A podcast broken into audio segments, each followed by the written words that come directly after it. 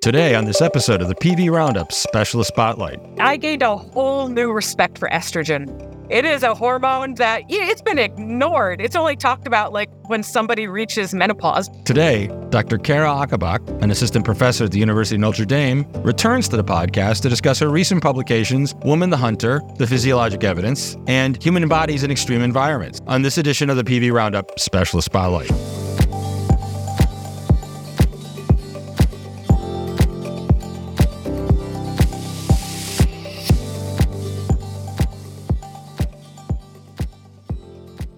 I'm your host, Senior Vice President and Medical Director, Dr. Tim Wright, and returning to the podcast today is Dr. Cara Ocobock. Dr. Ocobock is an assistant professor in the Department of Anthropology at the University of Notre Dame, as well as the director of the Human Energetics Laboratory and a concurrent faculty member of the Department of Gender Studies. Dr. Cara Ocobock, welcome back to the podcast. Thank you so much, Tim, for having me back on and on a, on a different topic that's gone kind of viral. You know, it's been, yeah, it's been about 14 months, and I have to say, wow you have been busy. So many interesting. Also, it's pub- been 14 months. 14 months. I thought I felt like it was two months ago or something at most. That's wild. So many interesting publications that we just couldn't turn it down. Um, first, um, I know in the last podcast you teased Woman the Hunter, and that really piqued my interest. So it seems that that project has borne quite a bit of fruit. Um, by my count, three publications two in American Anthropologist and one in Scientific America. Is that correct? That is correct. Amazing. Yeah. And the two articles about Woman the Hunter, you know, there's the physiologic evidence and the archaeologic evidence. You know, as a physician, I'm going to focus in on the physiologic one. And that's why I'm talking to you and not my colleague, Dr. Sarah Lacy. and, you know, I don't want to give archaeologic uh, evidence a short shrift. Can you give us a brief taste of that. And before we even get into that, I want to know for the listeners, and I think I recall you talking about, this, but why did you take on this topic?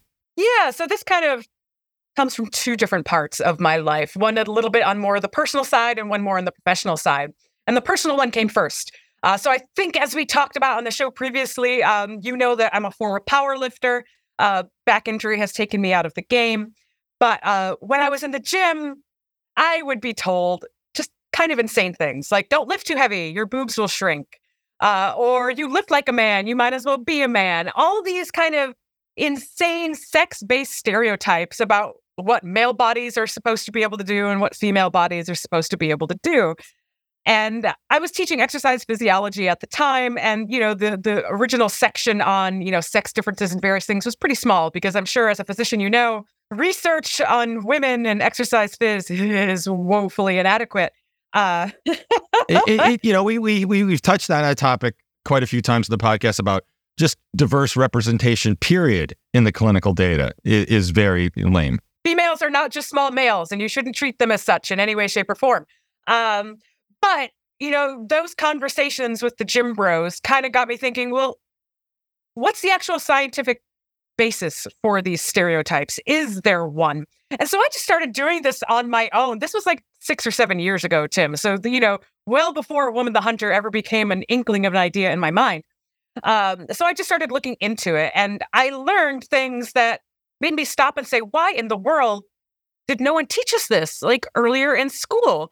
And, you know, you get kind of infuriated at it. And, you know, there's a very generalized, uh, basic idea that males are better suited for like the power strength anaerobic style activities and females seem to be better suited for the ultra endurance style of activities and no one mentioned that kind of thing um, in any class i'd ever taken. So that was part one of kind of the academic side looking at the physiology of it. Part two actually happened here at notre dame when i started teaching the introductory biological anthropology course and i do this really kind of silly assignment with my students where I have them come up with an online dating profile for the fossil hominin of their choosing. It's a fun thing, and it you know gets them to talk about the characteristics. And that class is almost always like 60 to 70% female to like 30 to 40% male. It always skews female no matter what.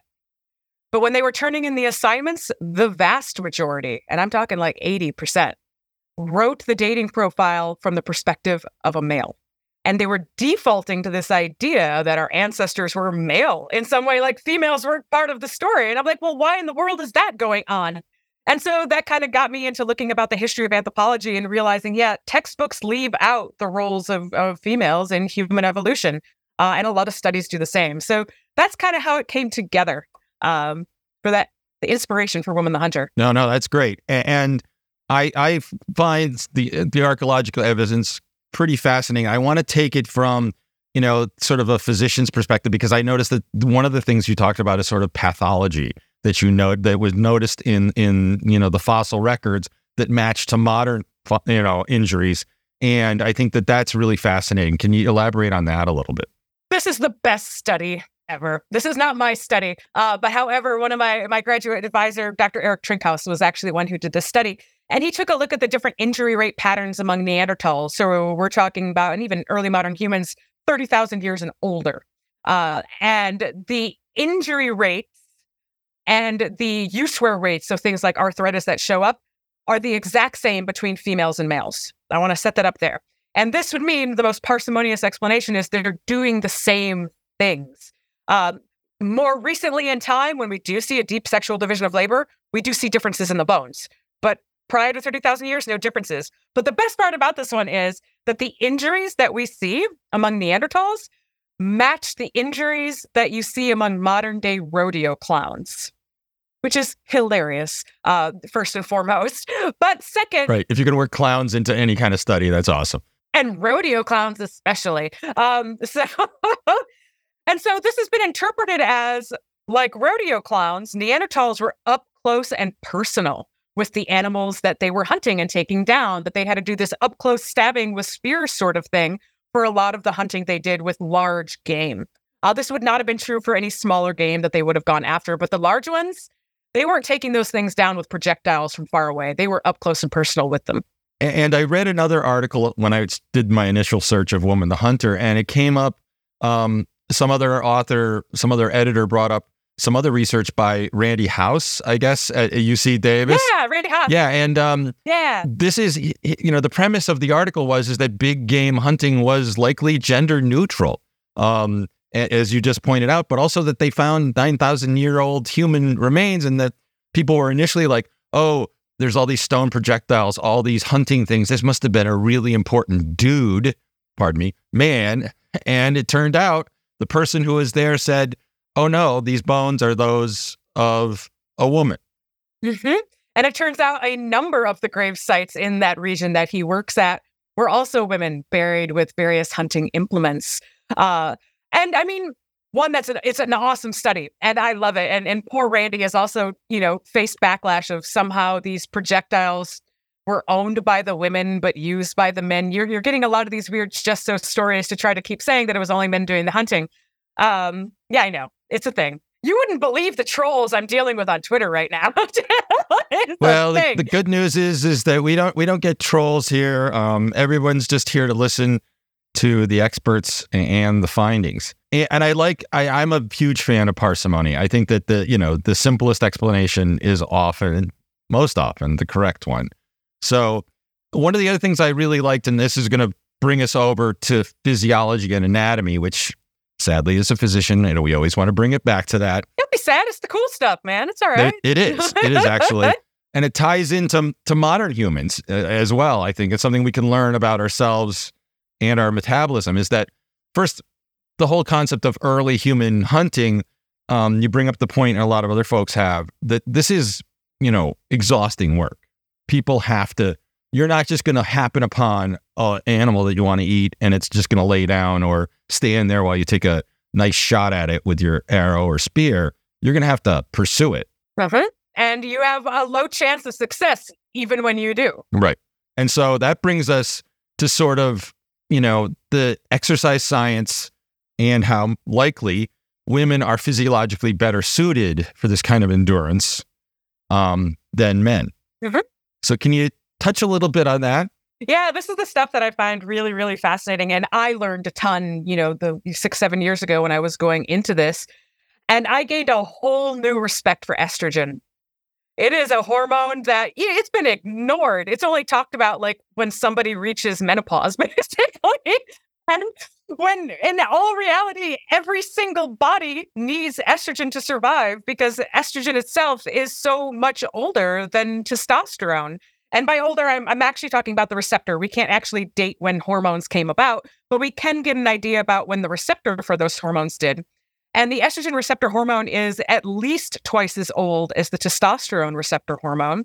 And it's highly likely that the testosterone receptor is a duplicate of the estrogen receptor. And all of this predates sexual reproduction as well, like before sperm and eggs were ever a thing.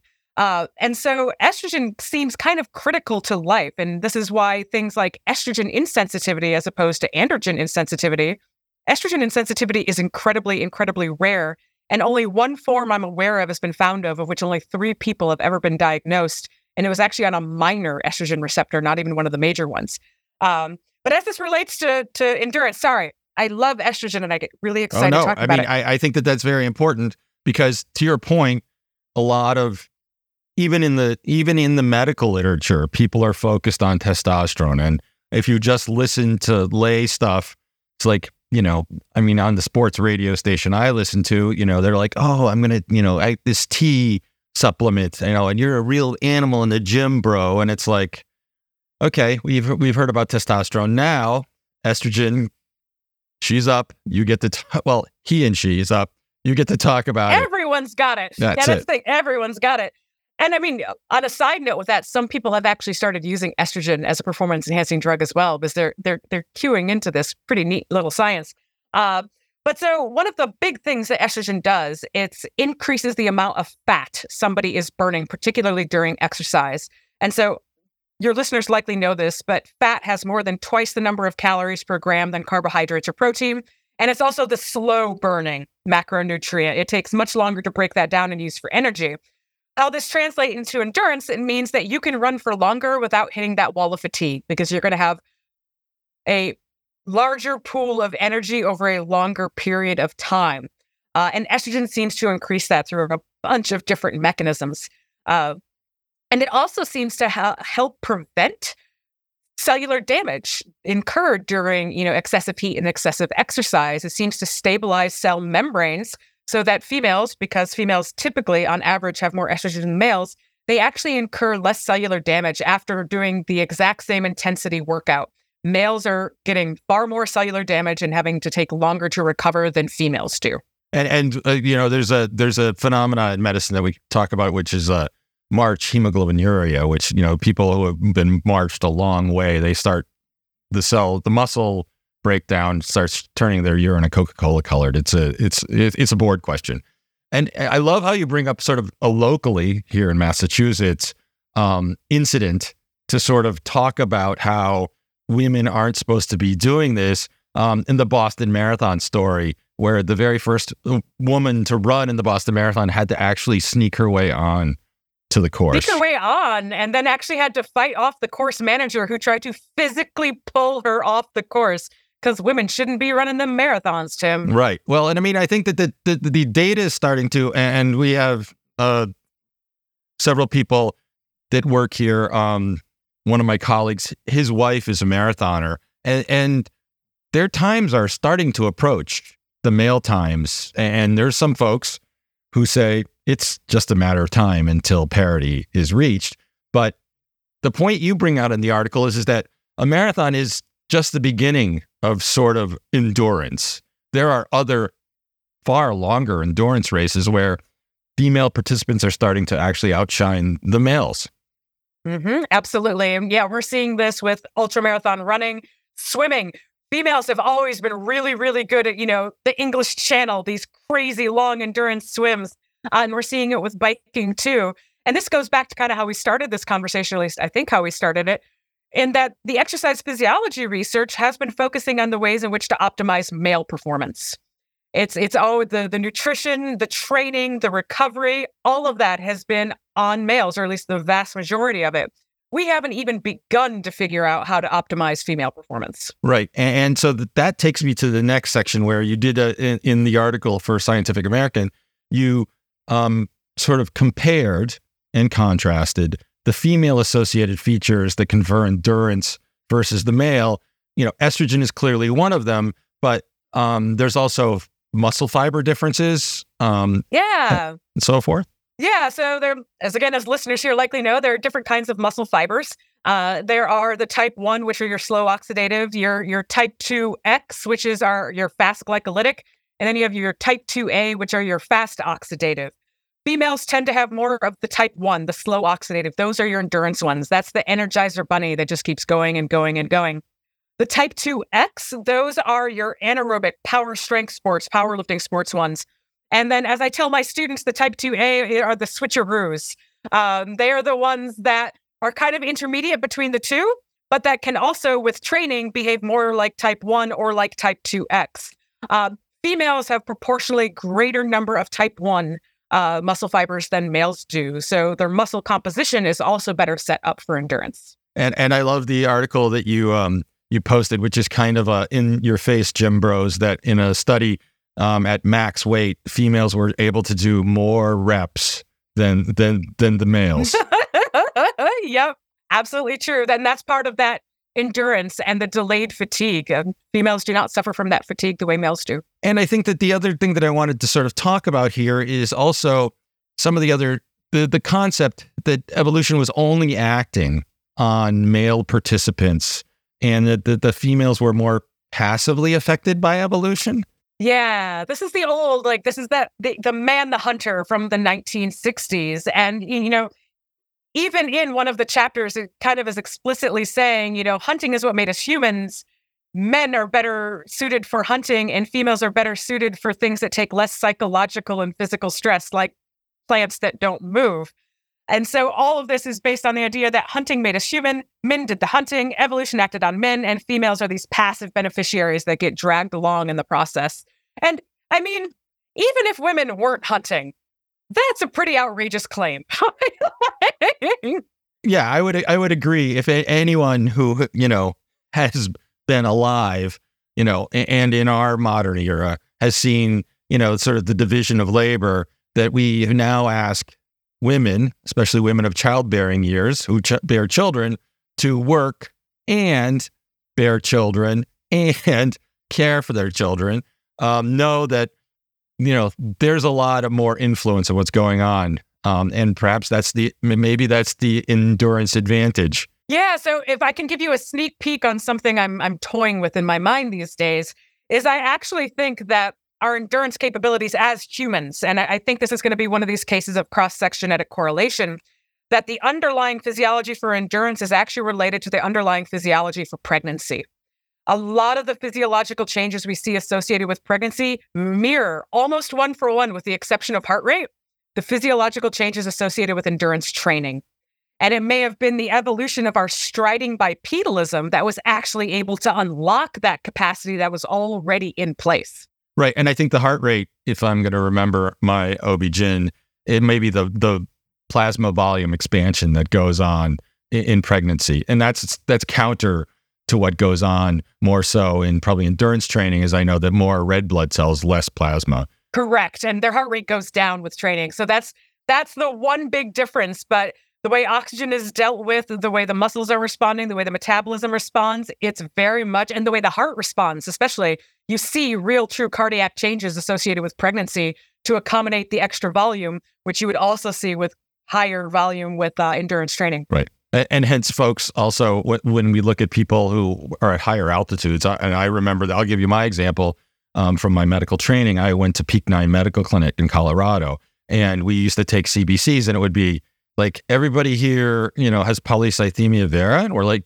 and then the attending's like, no, everyone here is at altitude, so they're going to have a much higher hematocrit than sort of you lowlanders there um, out here on Cape Cod uh, at sea level.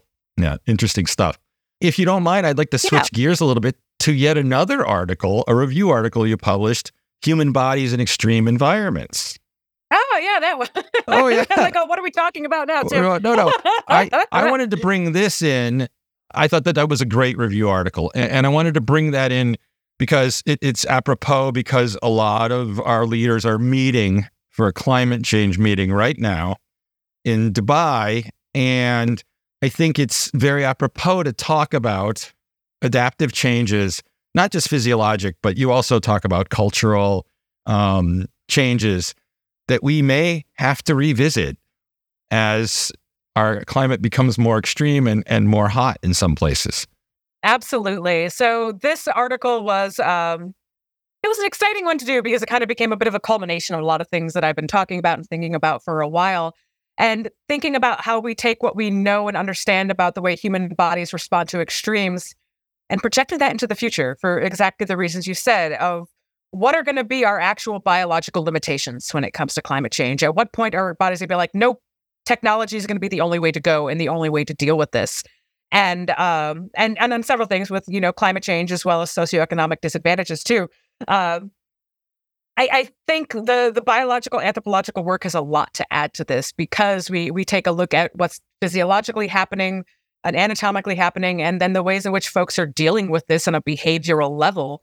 Um, and I, I see this, you know, with the reindeer herders that I work with of, of how climate change is affecting them literally on a day to day basis. Yeah, I mean, I I've also had Dr. Francois Heyman on uh, to talk about our exposure, and one of the points he makes, and I think you also did in your article, is that you know, we evolved initially in a very hot climate and then we had to adapt as things moves on. But this is obviously, you know, millennia where we we physiologically adapted, but there's also behavioral adaptation. But then when you disrupt these things so quickly, I mean, we also, I think you and I had a discussion about sort of the thrifty gene. It's the same sort of thing. You can't change genetics that fast. Yeah. Yeah. It, it's not possible. Our reproductive also our reproductive rate just isn't fast enough to to deal with how fast the climate is changing.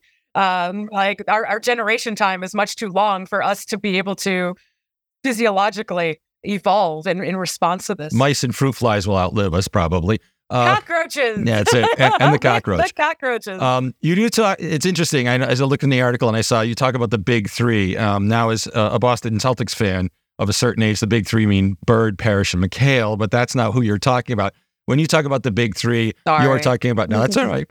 You're talking about hot, cold, and altitude as the influencers. Correct. Um, and I foresee probably folks focusing much more in this article when they read it um, for hot. Although, from what I've read from some of the literature in climate change, there are going to be some areas of the world that are going to experience cold that normally don't. So what are some of the things that from that article stand out to you that are lessons that we might be able to learn? Is it clothing? Is it how we, what time of day we do our activities? What are the. Yeah. I mean, that's a really wonderful question. And I think a lot of it is putting in place the proper planning and infrastructure to manage it. I, I think one of the best case examples of this is Texas when they got hit with that major ice storm and the power grids went down and people didn't have heating in, in their homes, all of these things.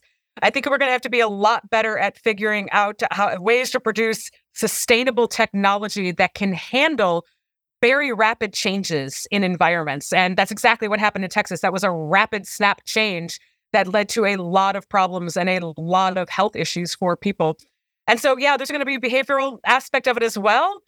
But I think a lot of us are so reliant on, you know, technological infrastructure, our heaters, our air conditioners, all of those things we are going to really need to bolster those systems. Yeah, exactly. I mean, I think that, and and from a point of view that I'm actually involved with this technology is that out here on uh, the Cape Cod, we frequently lose power because lines get blown over, um, which led and not wanting to use fossil fuels because a lot of people have, you know, gas or propane powered generators.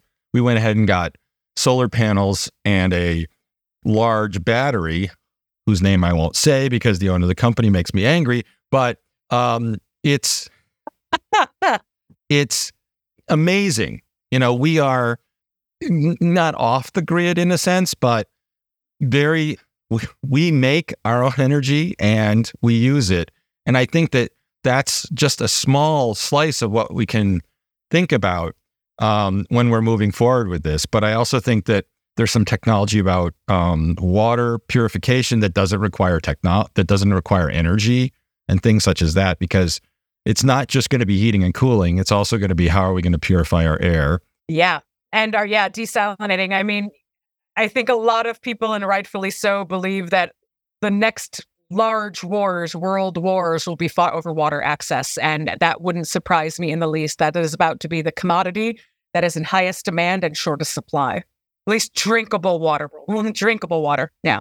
Well um Dr. Ocobock, this has been another amazing discussion.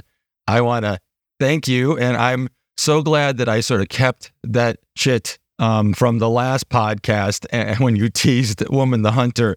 Um, and I want to encourage folks who have listened to the podcast. Um, the, the two articles that are in um, the Anthropologic Journal might be a little intense, but I think the Scientific American article is amazing. And I, I read all three of them. I think they're great.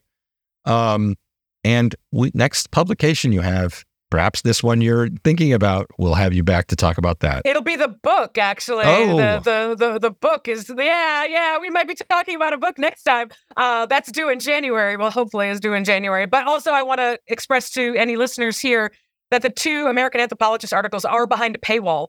But totally email me, and I will send you the PDFs because that's what authors do. All right. No, that's great. Um, I'd like to thank you so much. This was wonderful. Thank you, Tim.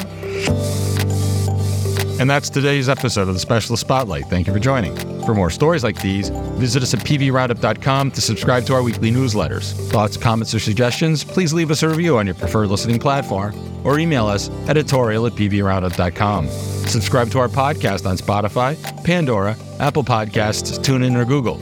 You can also download our Amazon Alexa Flash Briefing, Medical News Roundup, and just ask, What's my Flash Briefing? Thanks today to our guests, Dr. Cara Ocobock, and to Norm Dion, Sean Mullen, and Kate Rio for production assistance. Join me next time for an episode where we cover the latest stories in the world of medicine.